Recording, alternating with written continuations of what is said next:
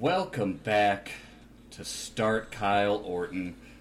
I'm Travis. With me, as always, is Kyle. And today, folks, we are going to bury the 2023 24 Chicago Bears. I know it's been a couple weeks since we've been out. It wasn't due to depression, folks. I promise I was ill uh, and was not able to go last week. But, Kyle, this week we aren't going to talk specific about the Bucs. We aren't going to talk specifically about the Chiefs. We aren't going to talk specifically about any of that we are going to talk about uh, uh, this entire goddamn team. Um, and here's the thing, Kyle. Normal season, pretty much any other Bears season, even last year uh, that I've been a part of, I think if three games in, we dropped a podcast and we were like, you know what? The Bears are toast. This is it. This is the end of the season, and we've got 14 games left. I think people would have said, guys, like, stop overreacting, stop freaking out. Uh, it seems like, uh, given the state of Bears fandom right now, I don't think we're alone in this. In fact, I'm pretty sure that 99% of the Bears fan base agrees this team here is absolutely, uh, absolutely cooked uh, from the top to the bottom. Um, uh, so I think we're gonna go pretty much top to bottom. We're gonna we're gonna ream everybody in the Bears organization, coaches, players, the GM, probably not the president. Um, but before we get to that, Kyle, uh, I wanted to take a small, small timeout, and uh, I wanted to ask you who who should get a reprieve from getting lit into today. Uh, I will. I think we can spare the rookies maybe for now. You know. Mm-hmm. Um, I mean, Darnell has played well. He, he's played pretty well. He's had two bad yeah. sacks but those are the only sacks he's given up. Yeah. I think really it's just.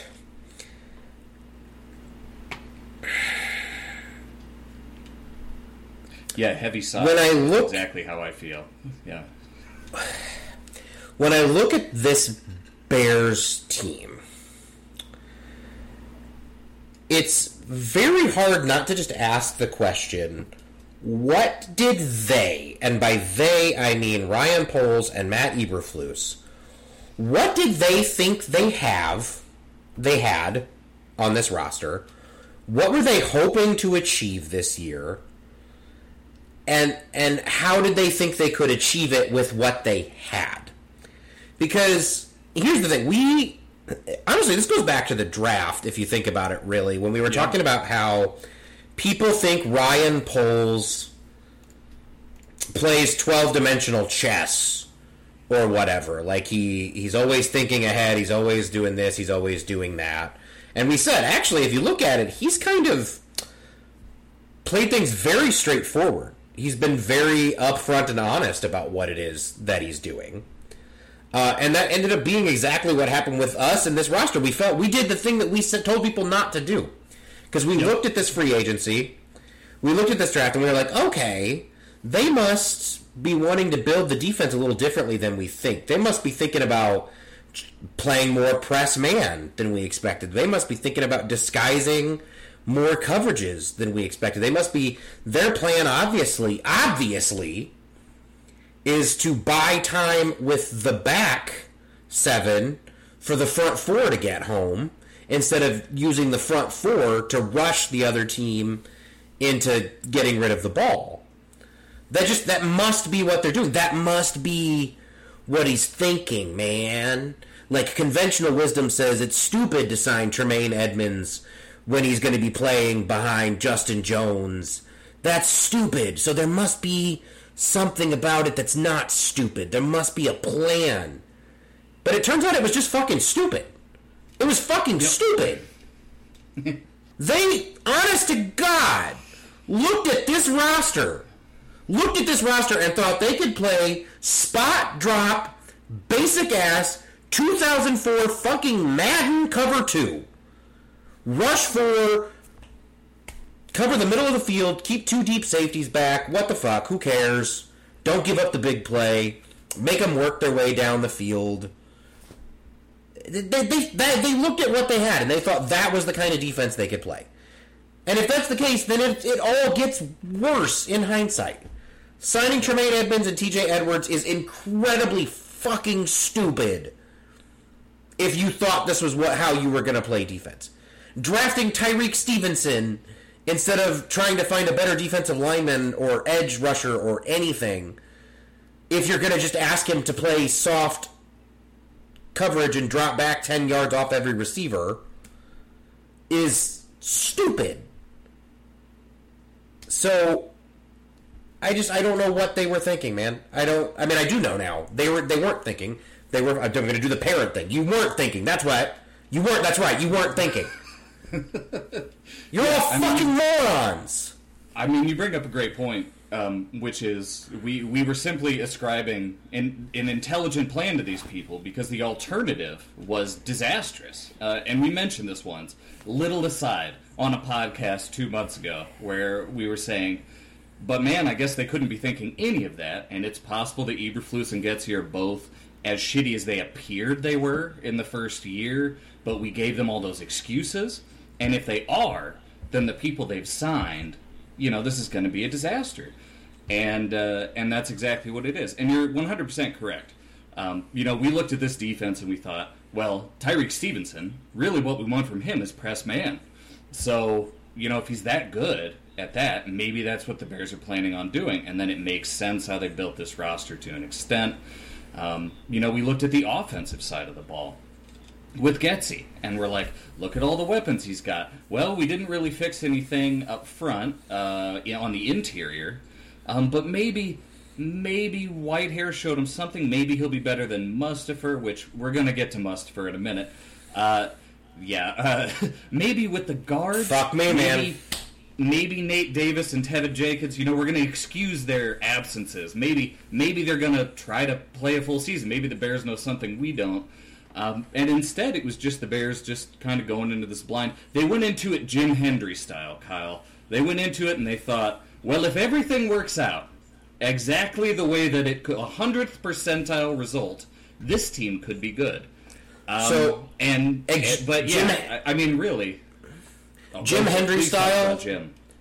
Jim Hendry style is a good explanation for it. It's also the way that like the White Sox organization has operated the last few years under Rick Hahn, um, where it's like, look, whatever the best professional season someone has put together, even if they've only done it one out of five times, like Tremaine Edmunds, uh, even if they've only, even if they haven't done it in two years, like Chase Claypool, whatever the best season that a guy has had, that's what you can count on. And that's actually what you have to count on for this plan to make any sense. Just assume it's going to go great. And also assume that everybody stays in perfect health, even though that never happens. And specifically with the guys you are hoping to have it happen for, it never happens. This offensive line, I had a tweet yesterday and I literally said, I'm just going to repeat what I said because the plan on the offensive line literally was okay, we have a second year left tackle. We don't actually know if he's any good or he was just pretty good for a rookie fifth rounder, but he's not a rookie anymore. He's now our starting left tackle. It's year two. We're hoping to have something good here. So we're just going to roll with this left tackle and hope that he is much better. So we're, we're counting on a level up at left tackle. We're counting on a rookie right tackle to step in and be an immediate above average pass protector, which happens like one out of every 10 offensive tackles drafted in the first round. And then in the interior, our plan is for two guards who have never stayed healthy to stay healthy and play better than they ever have before. Because I love Teven. I don't know that I love Teven. I love the idea of Teven.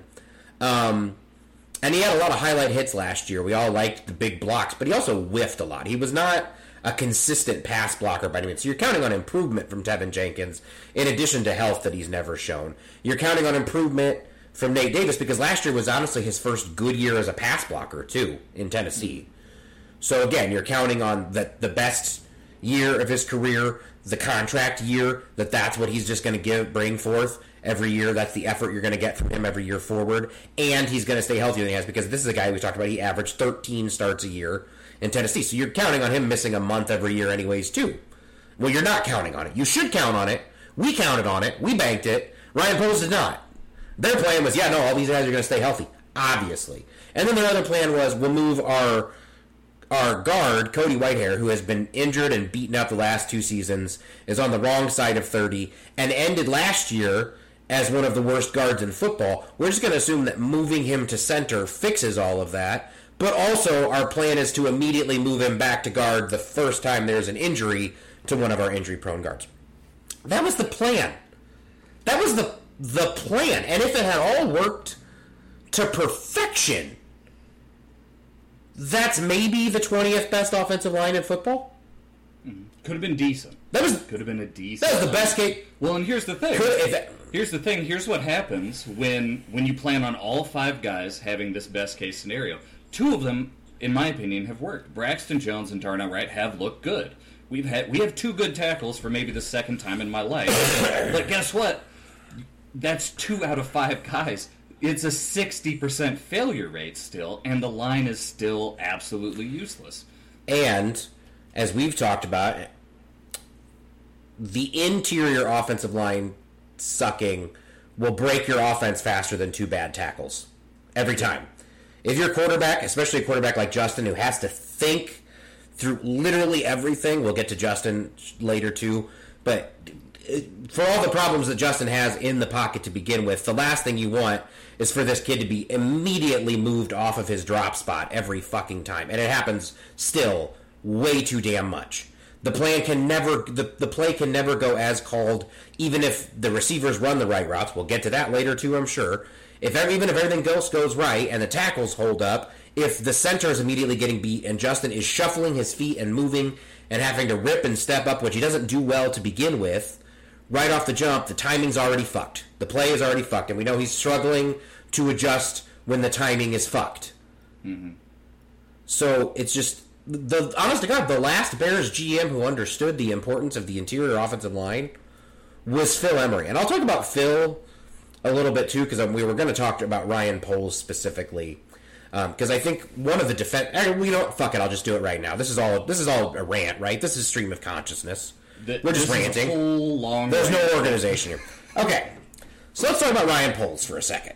So, the rumors, the general scuttlebutt, the general idea is that like this season, if it goes the way it looks like it's going to go from here, barring a miracle turnaround,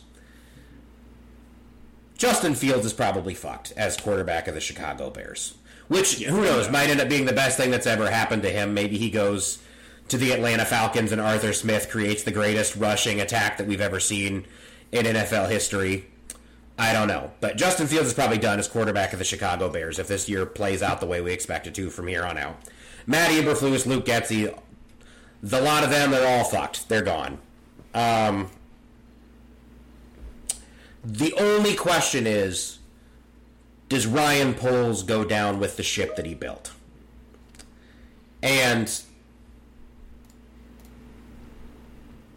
and there are people out there right now defending him uh, because they said, "Well, Ryan Poles is the first GM we've had in a while who understands process and understands the big picture." And I will agree with that to an extent. I think Ryan Poles has a modern understanding of how the salary cap works. I think Ryan Poles has a modern understanding of like draft value, like where you should take positions, how you should value those positions, what is worth a high pick, what isn't worth a high pick. I think Ryan Poles understands the value of drafting. He, he understands a lot of the macro parts of being a general manager. But as an evaluator of talent and coaching, he's proven to be an unmitigated disaster. He so let's say he did hire Matt Eberflus, and there's there's debate whether he actually did. The the accepted rumor now seems to be that he was given a list of three coaches: Jim Caldwell, Matt Eberflus, or Dan Quinn, and he chose Matt Eberflus. I will agree, Ryan. That's not a good buffet to choose from, and yet I still think you maybe picked the worst option. Um, I think we can all agree Jim Jim Caldwell probably would have been better for Justin Fields at least. Uh, That's for sure. And Dan Quinn, Dan Quinn's been to a Super Bowl, and he's built good defenses that don't just sit back in 2004 ass cover two spot drop coverages um, and get their asses handed to them over and over. Um, but let's say he he did pick the coach. He made a horrible decision there. He traded the 32nd overall pick for Chase Claypool. That looks like one of the worst trades in NFL history at the moment. Uh, Yes. He has spent the equivalent of five second round picks because last year he spent two second round picks on Kyle Kyler Gordon and Jaquan Brisker. We don't know if either of them are any fucking good because they've been mediocre to bad when they've played, and they also keep getting fucking hurt. He spent a second round pick on Chase Claypool. Honestly, that one could arguably considered to be a, a first round pick. In most years, pick 32 is a first round pick, but also we'll just say it's a second round pick here. He said that on Chase Claypool. That's a complete bust. He spent a second round pick on Tyrique Stevenson. Tyrique looks kind of promising at times, but he also looks horrible at other times. And he, if nothing else, he doesn't seem to make a lot of sense for the way they are choosing to play him. Ty- Tyrique's doing kind of what I said he did in college, basically, right? Sometimes he just gets tied up around himself and he, he blows a big play, um, but most of the time he looks very Well- good. But yeah, I mean, he's completely out of Again. position. But don't worry. Again, this isn't going to yeah. be the defense next year, folks, so. Again, it's it's going back to what we thought they were going to do based on the moves they made versus what they're actually doing. Because when you look at Tyrique Stevenson, you're like, oh wow, Tyrique dominated in press man coverage, but he was pretty bad in zone. They must be wanting to play more press man. But guess what? They're not. They're just going to ask this dude to play in zone where he's not good. They're asking him to play in zone in a defense that gets no pressure with their front four. It's it's just overwhelmingly stupid. And it tells you that nobody nobody in this organization is properly evaluating the talent they have. So anyways, so Tyrique Stevenson, I don't know I would say right now that's not a good use of a pick and it's not even really Tyrique's fault, but like why would you use that pick on that player just to use him like this? And then you have Gervon Dexter who you know, is a long-term, long-haul project. Um, but they apparently want it. I mean, he's basically already starting for them, and he's getting pushed around more often than not. He's not getting a lot of good pass rush. Um, and then you have Zacch Pickens, who's just been a, nothing so far. And Zacch Pickens, yes, technically a third-round pick, but pick 64, usually second. That's that's the equivalent of five second-round picks spent on Chase Brisker, Gordon, Claypool, Tyrique Stevenson, Gervon Dexter, Zacch Pickens. Is there any one of those five players taken with five second round picks that you feel confident is going to be a star for the Bears at any point? Is there one? Yeah. I mean, at this Not point. maybe. Um, Not maybe. But that you feel confident is going to be a very good NFL player. Well, here's the problem. And here's the issue. You brought up Phil Emery. I wanted to bring up Phil Emery too. I think I know exactly where you're going with this. The last time we had a disconnect, it feels like, between a GM and a head coach, like we have right now, was with Phil Emery.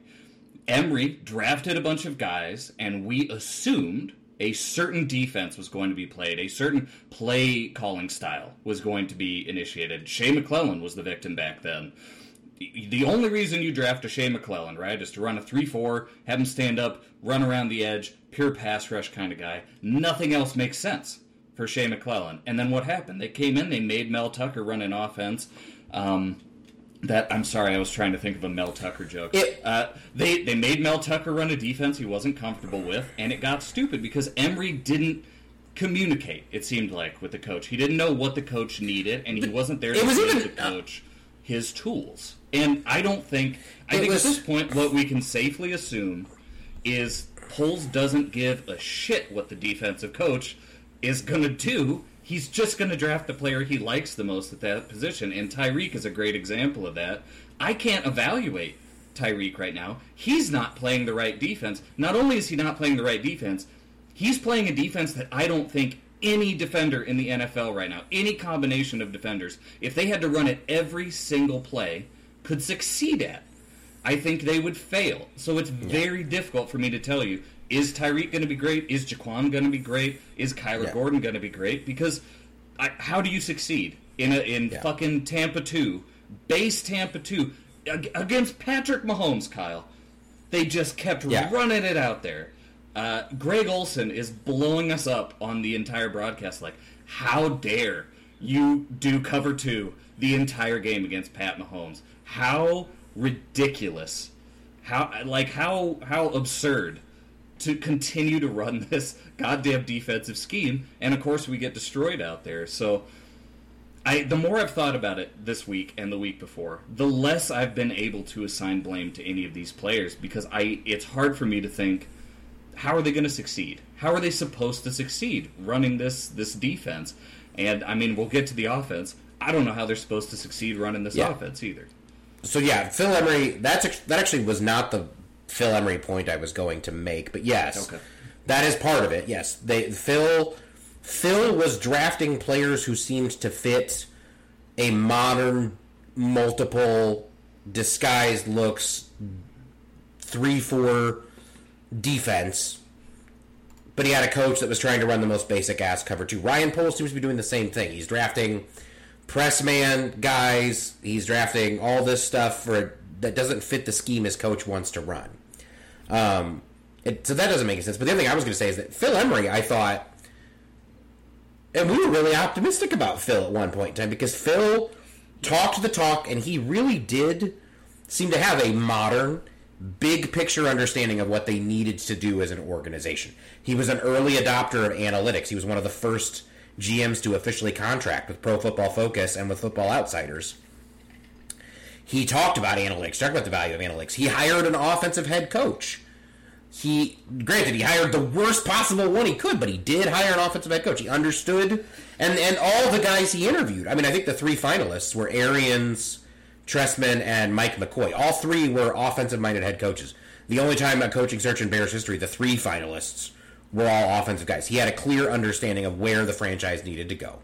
He built a good offensive line, and he built it on the interior. Got Kyle Long. He spent a premium pick to get Kyle Long at guard. He signed Matt Slauson to play guard as well. And he talked about building. He hired Aaron Kromer, who, for all of his faults, is generally a very good offensive line coach. Um, and he talked about the importance of building the pocket inside out. He did all these things. Phil had a very good macro understanding of what modern football was and how you needed to build your organization. And it, we don't remember Phil Emery as a good GM because he fucking wasn't.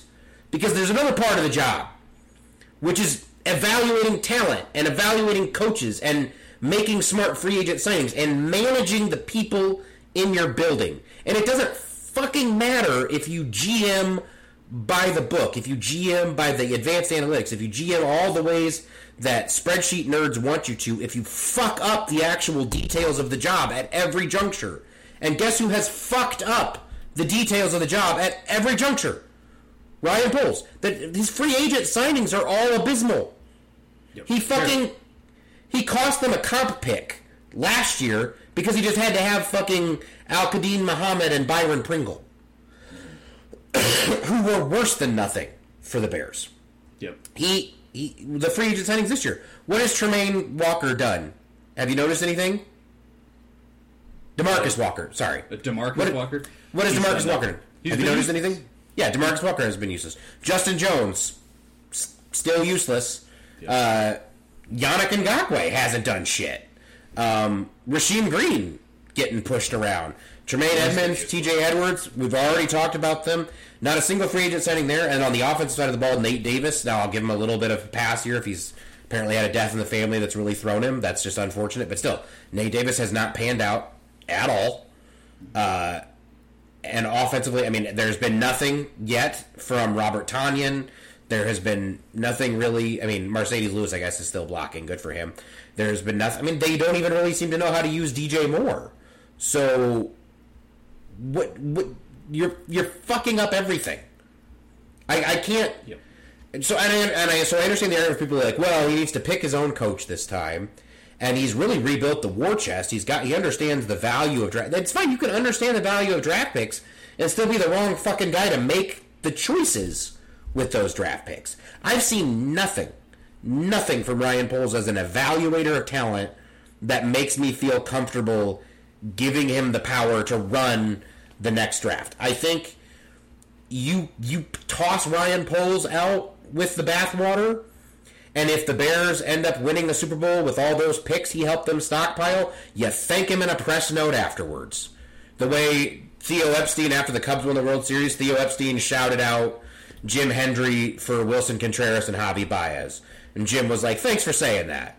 But they wouldn't have won that World Series if they had kept Jim Hendry, and fucking Jim Hendry knows that. So if Ryan Poles and the picks he left you with end up helping you win a Super Bowl, that's fine. You have the next GM thank him later, but you don't let him use those picks. The fact that he has acquired those picks is not reason enough alone to let him actually make a decision with those picks. I have seen nothing from Ryan Poles that gives me faith that he should even keep his job. Actually, I've seen far more stuff that makes me wonder if this guy is just completely out of his depth.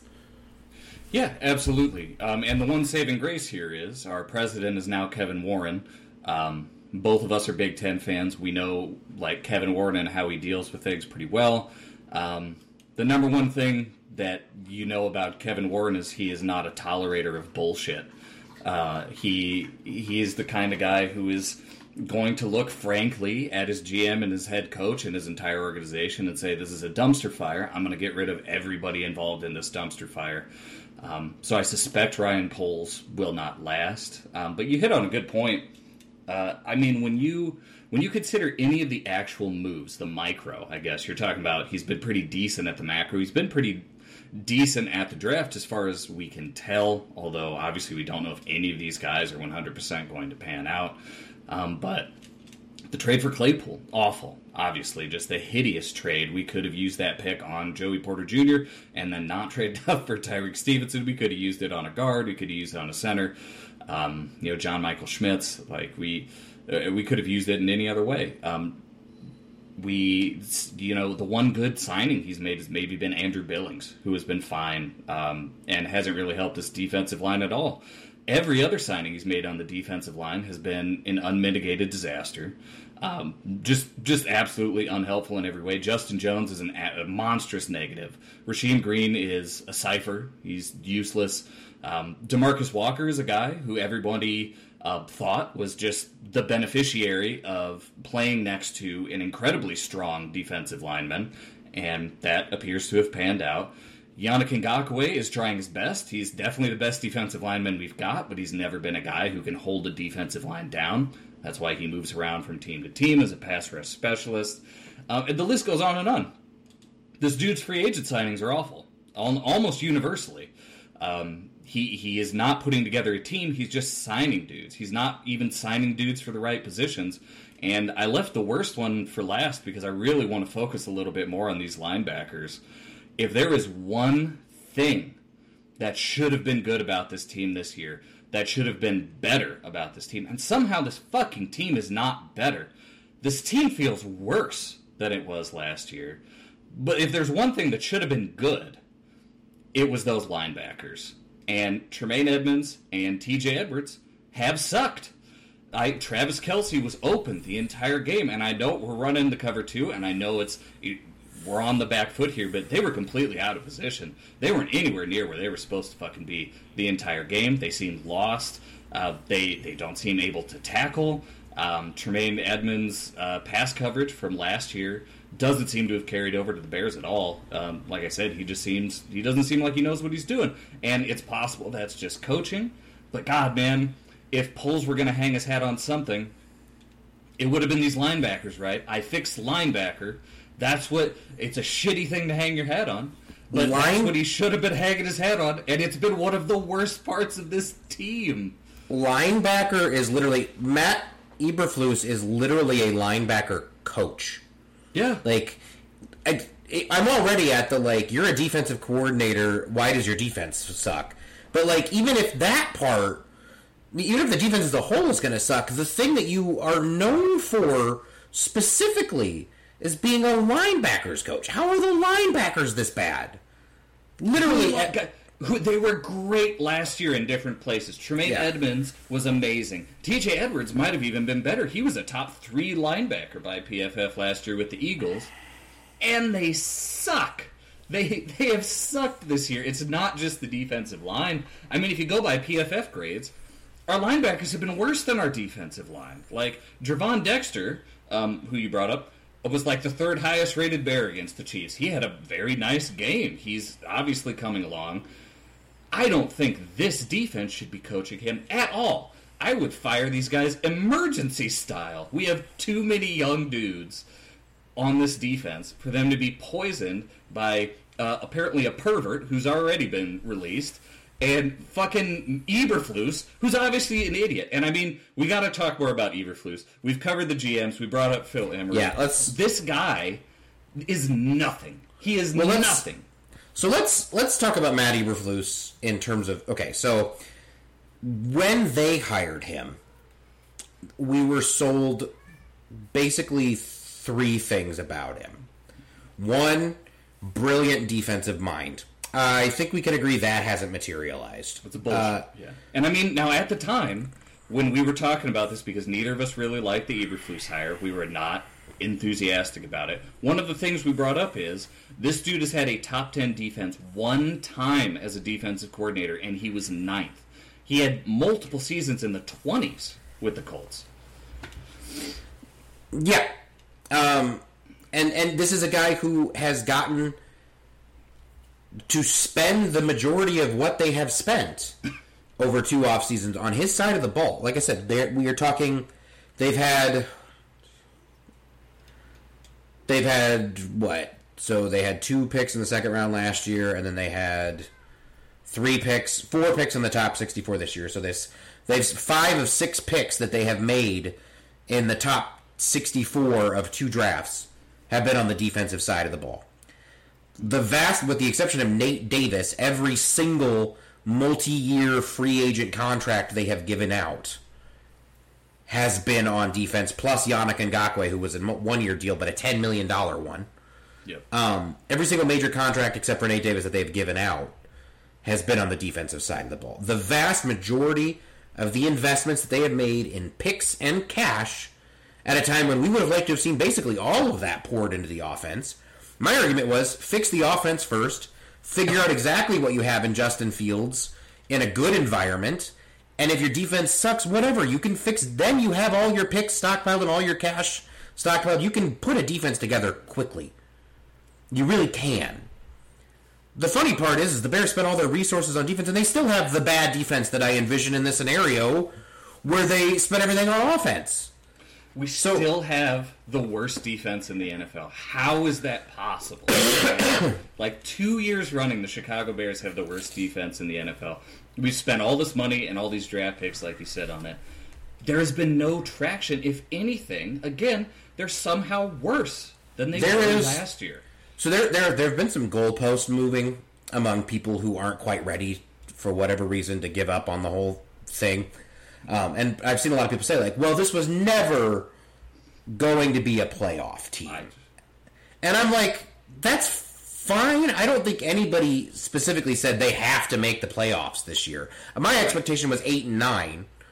Um, but you don't just go from two, three and fourteen seasons to the playoffs next year if that's the plan because the plan was playoffs by year three or whatever you have to start building this year off of what you did last year they have to show progress and they have not only not shown any kind of progress they are quite arguably worse at everything yeah. every single thing than they were last year when they were trying to lose games on purpose I mean, all we've done really is lose the rushing advantage, right? Like that's really the only thing that's changed is our rush offense is now significantly worse.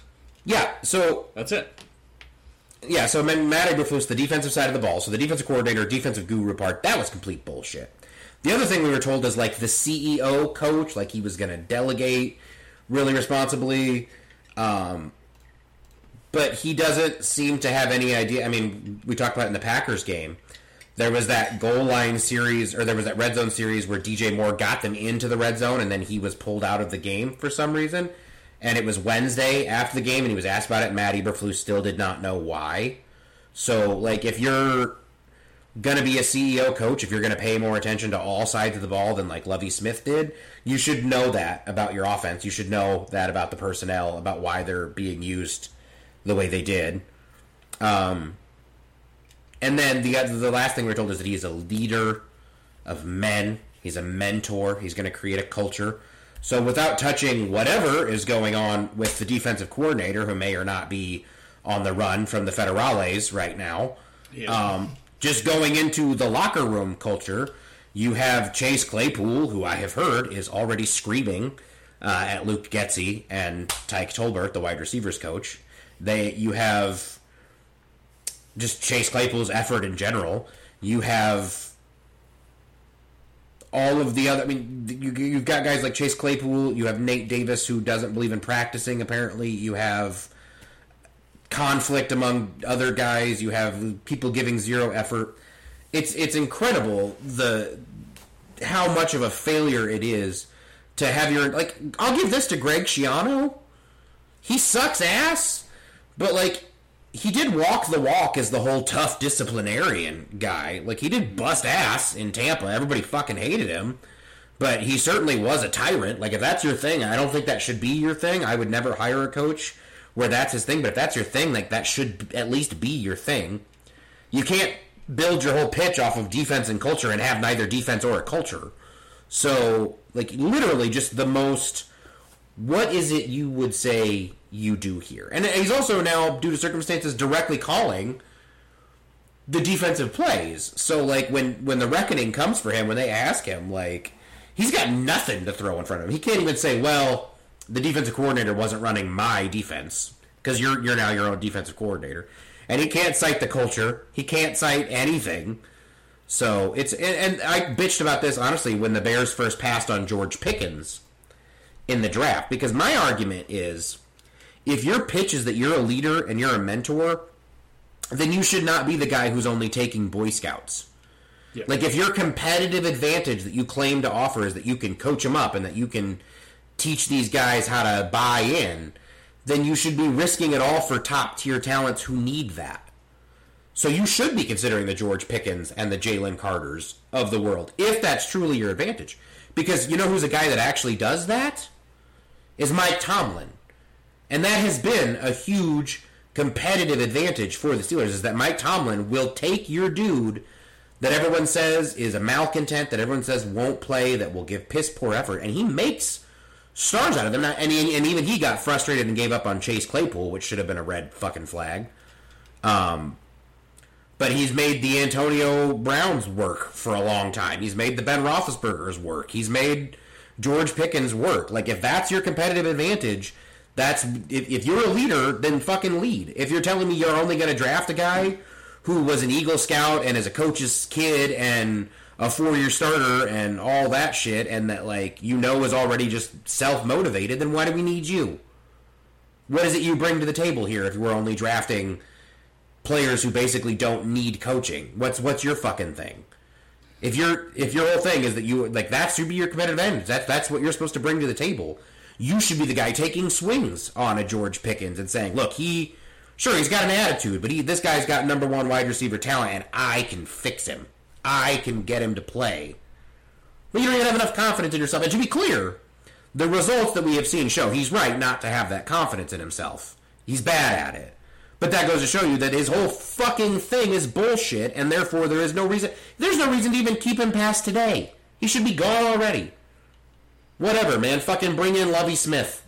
Let him be the guy who caretakes this clubhouse for the rest of the season and then hire a real coach next year. But, like, I can't look at Matt Eberflus and figure out one fucking thing this guy does. Not does. even a bad idea bringing in Lovie Smith for the rest of the season because he would be very familiar with what's going on. on I know that sounds. I know that sounds like the most meatball suggestion ever, and I, I assure you, I don't say it out of fondness for Lovie. It's just the kind of thing where it's like, look, if you need someone who actually is a person who can manage a clubhouse that's lost everything, Lovie is actually good at that. Like, Well, you you bring up Lovie. I mean, I I sent you a, a text uh, after the game last week, uh, which I think was something like, "Say what you will about the tenets of Dick Jauron, but at least that guy had a fucking ethos." Uh, it, like you said, Eberflus has nothing to hang his hat on, right? Every Bears coach, Lovie Smith, he was a player's coach, like Dan Campbell is for the Lions. He's a guy whose main uh, advantage is dudes would die for him. He would, right? yep. And and that you want that out of a head coach. Like Dick Jauron, if you brought him into an offense into an office and said, What do you do here? He's like, Well, I have an ethos. We're going to play hard defense. We're going to matriculate the ball down the field slowly. You may not like it, but the idea is to burn out the other team. Mark Trestman, terrible coach. Dude had a fucking eat. We all knew what Mark Trestman was about. I can't tell you anything that Eberflus is about. If you in, in a year, you're going to ask me like, so what was Eberflus's deal? And I'm going to be like, it was nothing. He did nothing. He stood there. His idea of being a head coach was just doing press conferences. Like he doesn't seem to have an opinion. He doesn't seem to know what's going on with the offense. He only seems to know what's going on the defense in the sense that he's now calling the plays. But the play calling for one game against the Bucs for maybe a half, he was calling more blitzes. Guys were moving around.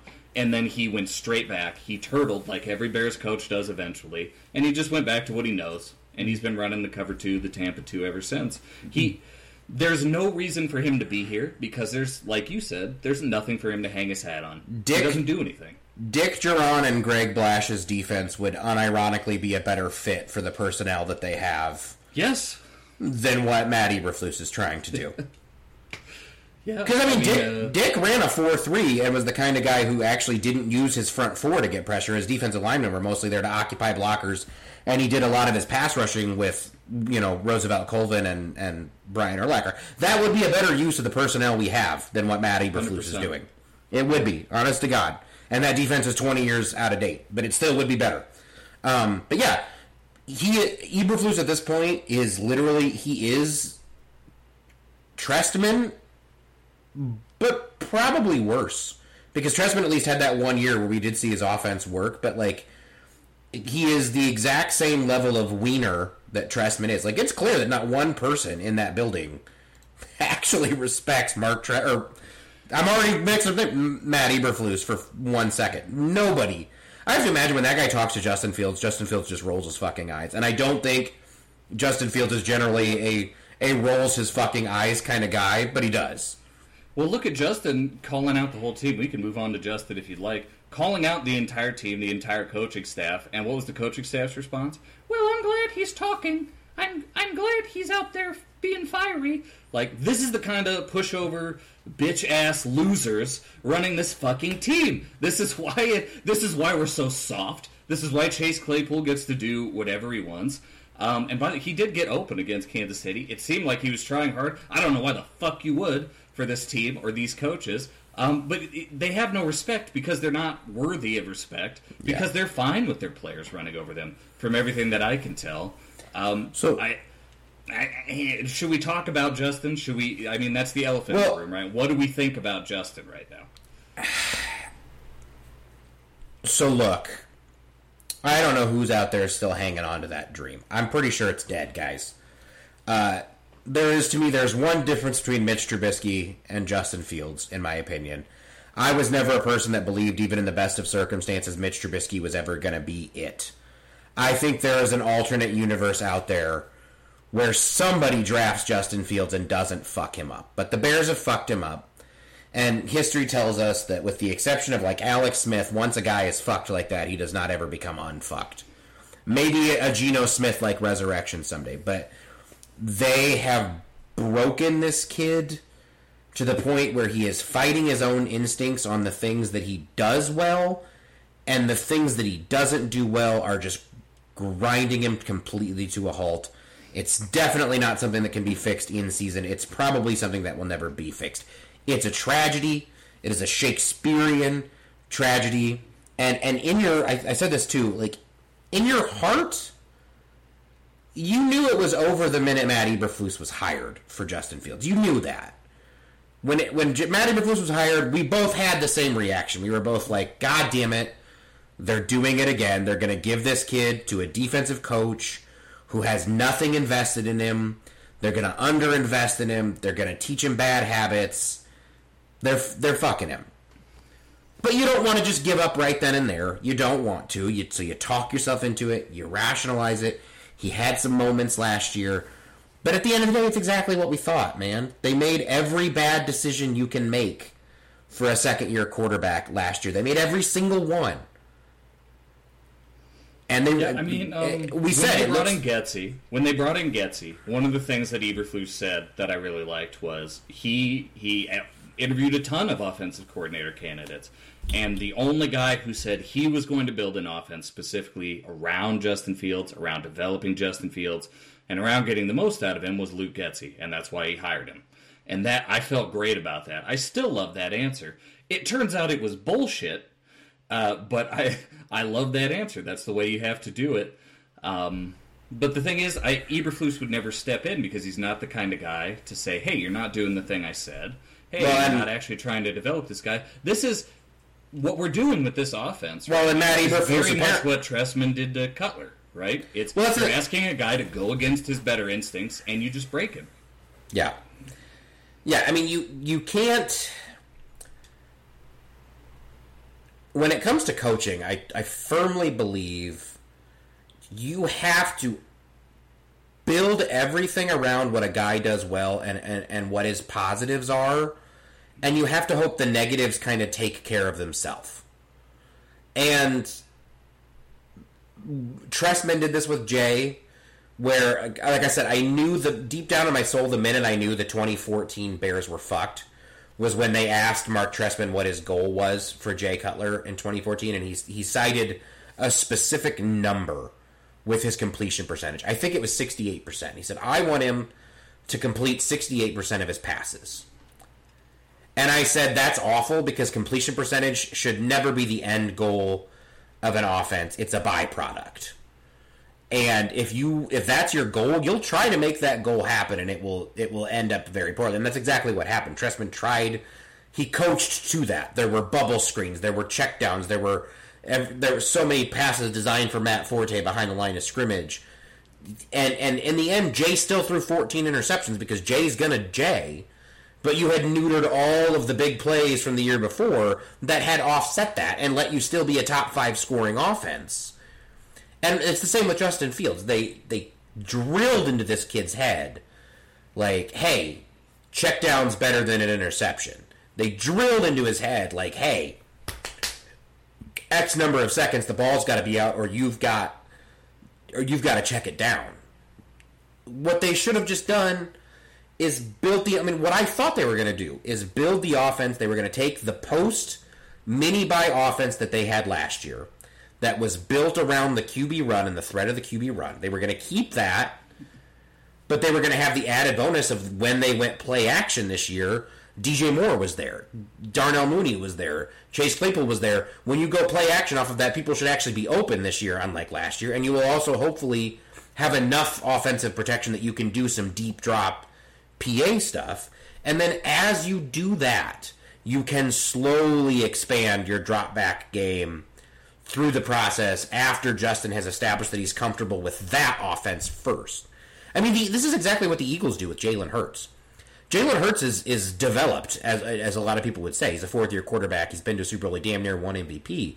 The Eagles still, if you watch an Eagles game, they their number one goal is to keep that guy out of having to be in a true drop back pass situation. They call games so that every single snap, if possible, they want you to think, look, there are three things that can happen on this snap. Our running back's going to keep the ball. Jalen's going to keep the ball. Jalen's going to throw the ball. You've got to defend all three of those things on every single play. They do everything they can to stay out of a situation where you know the only real option is that Jalen Hurts has to throw the ball. The Bears did not do that. They did not. I thought this whole offense was going to be about the threat of Justin Fields running the football and making defenses sell out to stop that, to open up cutback lanes for the running back, and to open up in opportunities in play action where you know what you're going to get because you're already dictating that the defense has to be in a single high safety look and that they have to give you that stuff on the perimeter. And they just didn't do that. They are automatically punting the run game. They're not good at it. They're not committed to it. And meanwhile, as a drop back passer, you're asking Justin Fields to play like Aaron Rodgers, which he'll never do, which he never has meant to do, which he's never done at any level.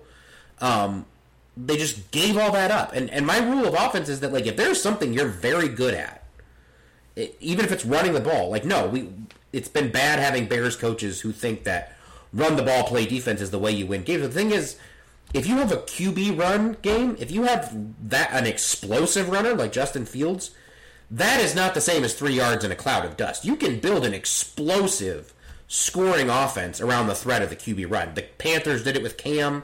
The Ravens have done it with Lamar. You can use that as the base of your offense and you can build everything around off of that. And they just voluntarily surrendered that advantage. They gave it away and they fucked everything in the process. And I'm not saying that, that it's not all Justin that it's not Justin Fields' fault at all because they're using him wrong. There are things he's still not doing that at year three as a quarterback, as a passer, he should be able to do. That's always going to be his fault. At the same time, he's consistently put into position to have to try to do those things that he's not good at because of how stupidly this offense is being built around him for sure. It makes no, nothing that they're trying to achieve on either side of the ball as a stated philosophy, even if it was working, makes sense to me. I do not know why, even in your wildest dreams, this is the game that you would call on either side of the ball with these players. I don't know what these coaches are thinking ever at any minute for one second. It makes no sense to me. Not one goddamn second. And like you said about Dick Jauron, at least it's an ethos. I fucking knew what John Shoop was trying to do. Yeah. He was not. He's not doing the Luke Getsy thing where it looks like again, where it looks like he's playing Madden, where it's the random, it's late, late stage Nagy did the same thing, where it's like you're not. There's no sequencing. There's no game plan. You're not dictating to the opponent. You're not going off tendencies. You are just going through your playbook and going, I don't know, maybe this one's good. I knew what John Shoop was trying to do. I knew what his philosophy was. Uh, one of the funniest stories that Dick Jauron ever told is he was at, or John Shoop ever told, he was asked like what was his favorite moment as an offensive coordinator, and you would think as an offensive coordinator you would find like your highest scoring game or your best play call. John Shoop's answer was that the Bears had a lead one time, and Dick Jauron told him through the headset like, "I want to be home eating dinner by five o'clock." And John Shoop made it happen by running out the clock efficiently. So like John Shoop had a plan. I, it was a bad one, but he had a plan. I can tell what they're doing. I don't know. I, I still there's not been a single Bears game this year where I'm like, look, even if this looked worked as it was drawn up, I don't know why the fuck you would draw that up. I don't know what you're hoping to achieve here. I don't know why you think you can achieve it with these personnel. I don't know why you'd use it against that defense. I don't know why you'd think the defense would respect it. It's just a complete cascading failure at every level. They don't know what they have as an organization. They don't know who they are as an organization. Yeah, I think um, I, so. One of the things I've been looking at more closely, just across the NFL, um, I think every good offense in the league, you can tell by observing the run game. How creative is it, right? Because uh, uh, just if you're running a basic ass run game, you're probably a pretty bland ass play caller, just in general. You're probably running a pretty bland ass game, and you probably don't really know what you're doing. Um, we looked at we we watched the Bills. We watched the Bills run all over us in the preseason. I pointed out like their run game's very interesting. The way that they're moving guys around, the way they're anticipating where defenders are going, and our defense had no answer for it because fucking cover two. Um, uh, but you look at the Chiefs, you look at the Lions when they do run the ball. Notice how interesting the play is, how intricate the design is. There's always a point for where everybody is going. When we hand the ball off this year, we are handing the ball to Khalil Herbert. We are handing the ball to Roschon Johnson, and we are saying, good luck. We are having all of our blockers block straight ahead. They aren't trying to open any specific hole. They're just blocking. Like they're just out there doing nothing, and it's all on the running back to try to make something.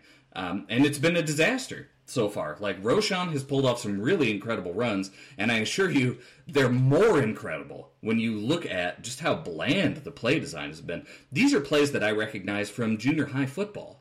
Uh, literally, like there, there's nothing spectacular about them. It's basic bullshit. Well, hold on. And you and I went to the same junior high, okay? okay. And that system was Pat Elder's Delaware Eye, and that run game is a hell of a lot more fucking creative than what Luke Getsy is doing on a weekly basis right now. All right. I don't see I don't see the Grit 34 trap getting run out there, Kyle. Yeah. All right. All I see out there is fucking dives. Uh, but yeah, I mean, it's there's no creativity, and let's look at the past plays. It's gotten worse every week. I haven't seen a goddamn offensive coordinator turtle this fast, maybe in Bears history.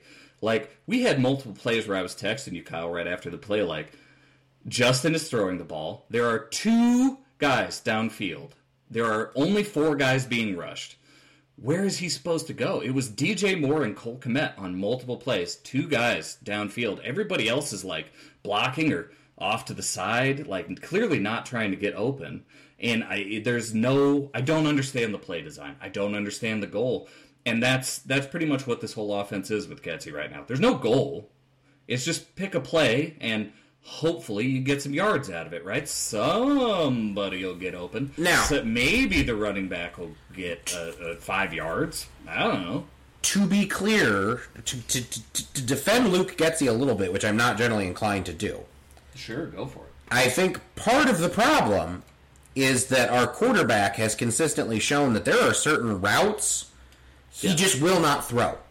Yes. He won't throw that backside dig. He won't throw that over the ball route to Kmet. So the the middle of the field right now is seems to be off limits when it comes to the passing game, which causes you to call a game where the middle of the field is off limits, which just it's it's a negative feedback loop where Getsy is not calling plays that Justin Fields has a high chance of success on, but when he when they're there, Justin Fields is not throwing the fucking football. That's what it they now again, I will go to my grave saying that they that they broke Justin Fields. You can go back his rookie year, you can watch him versus Pittsburgh, you can watch him versus Minnesota.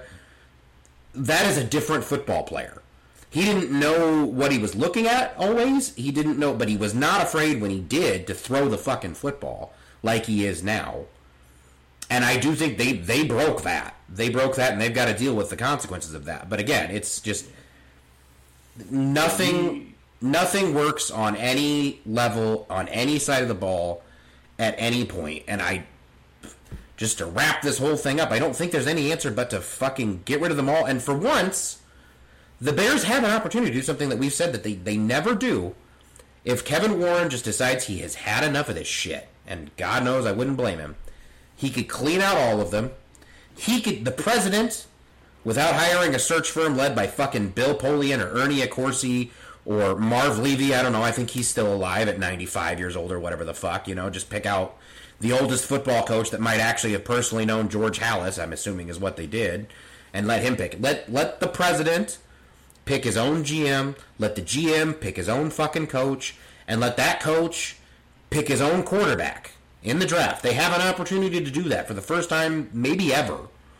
Maybe since for the first time since Halas chose Finks, chose Ditka, chose actually I think Halas directly chose Ditka over his own GM's involvement. So that, that one doesn't work. But they have an opportunity here to sync all of those important positions up, and they have two first round picks. They have a war. They have a lot of cap space. I mean, there's never been a better time. This is that is the one difference between the Trestman era and now. Because people ask me, which feels worse, this or the Trestman era? Era. And honest to God, I think the on-field product right now is worse than what Trestman had miraculously. But they're not as fucked as they were if they hit the reset after. Because after Trestman, they had nothing. There was no quarterback to take. There was nothing to do. They were just going to be in the shit for a couple years. Right now, they have an opportunity. If they make a clean break, they can start over, truly start over. A good draft to be having a quarterback and a pick in the top five, which they might have two. Might. Good at might looking likely. good chance to start over if that's the case. But yeah, it's just it's. I would, honest to God, I really would. I'd clean it all out. I'd let the president pick his own GM, and I would say, all right, we're to get everything synced. Fortunately, there aren't really a lot of bad contracts to deal with here. We can truly just forget this happened and move on. Yeah, so I think moving on from going after specific members of the Bears, the front office or the players, just in general, you hit on a, a good point here, which is there's a difference between um, being the worst Bears team on the field that I've ever seen and being the most hopeless Bears team I've ever seen. Right? I I actually think this might be the worst team, especially if we put it in like an an OPS plus kind of way, right, where we adjust for the rest of the competition in the NFL. Compared to their peers, I think this might be the worst Bears team we've ever seen. I think they're they're almost guaranteed for that. I okay, so so I mean we're just doing a rant here. Uh, we got as much time as we want. So I I'm an Iowa Hawkeyes fan. The last couple years, I hit a state where uh, I've never been as a football fan in my life, uh, and it is I stopped being able to even come up with a, a way that the Hawkeyes could score points. Um, you know, their offense with Petras and, and Brad Ferentz was so bad that my brain could not even envision them doing well on offense. I knew the defense had to hold teams under 10 points because otherwise there was just no chance.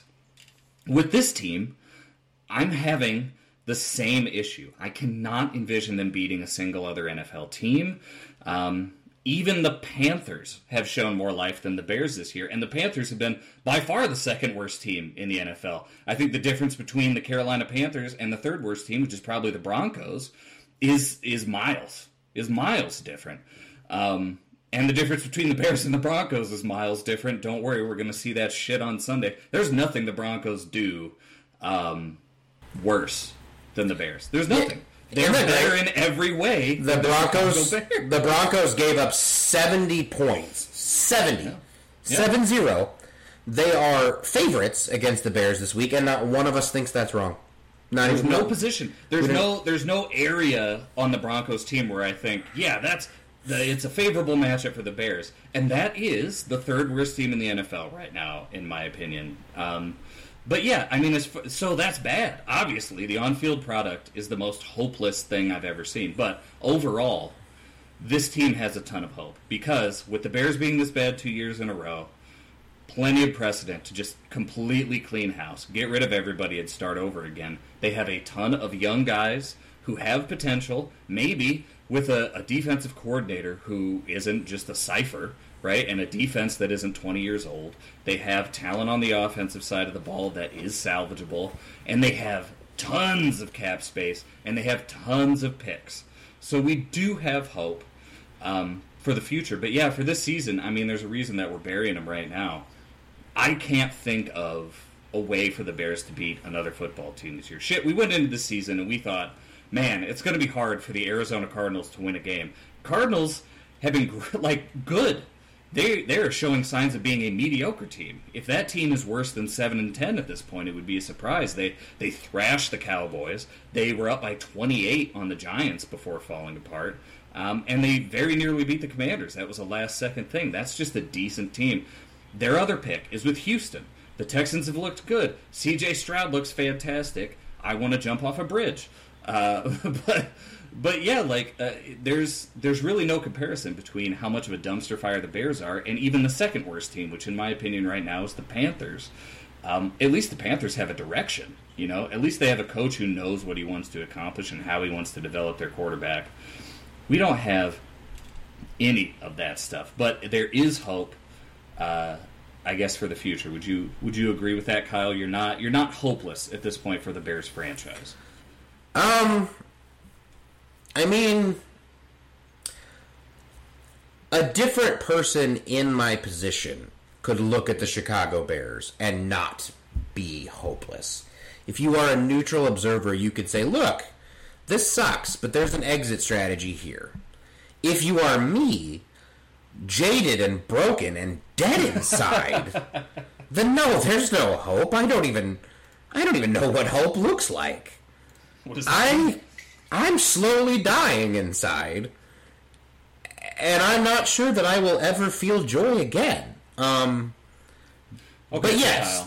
Let's But yes, there is there is potential potential that this thing could be fixed. But like I said on Twitter a couple weeks ago when I re- when I just realized that this Justin Fields thing's probably not going to work out whoever the Bears end up taking in this draft, whether it's Caleb Williams or Drake Maye, and I think they are both phenomenal prospects. And and if you are a person who does not have the scar tissue that we have, and you want to be excited about them, go do it. Go believe, believe for who I used to be.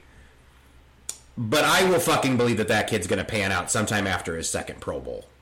That's about what it's going to take for me to be like, this guy's really something special. Okay, it's yeah. going to take a lot more than a handful of throws in an otherwise mediocre rookie season or whatever. I ain't there. All right. If Vikings fans want to say he can't read a defense or can't throw or whatever because he struggles as, as as a rookie, I'd be like, yeah, sure, maybe he can't. I don't know. Fuck me. Who cares? We're all to die. Uh, so that's where I'm at. But yes, there there is a chance that they will get themselves out of the bog here. Um, but I will. I I think I am fully more than I've ever been in. I'll believe it when I see it mode. Uh, and if you're curious about the Scodcast, if you're like, please don't leave us, we need you in this dark hour.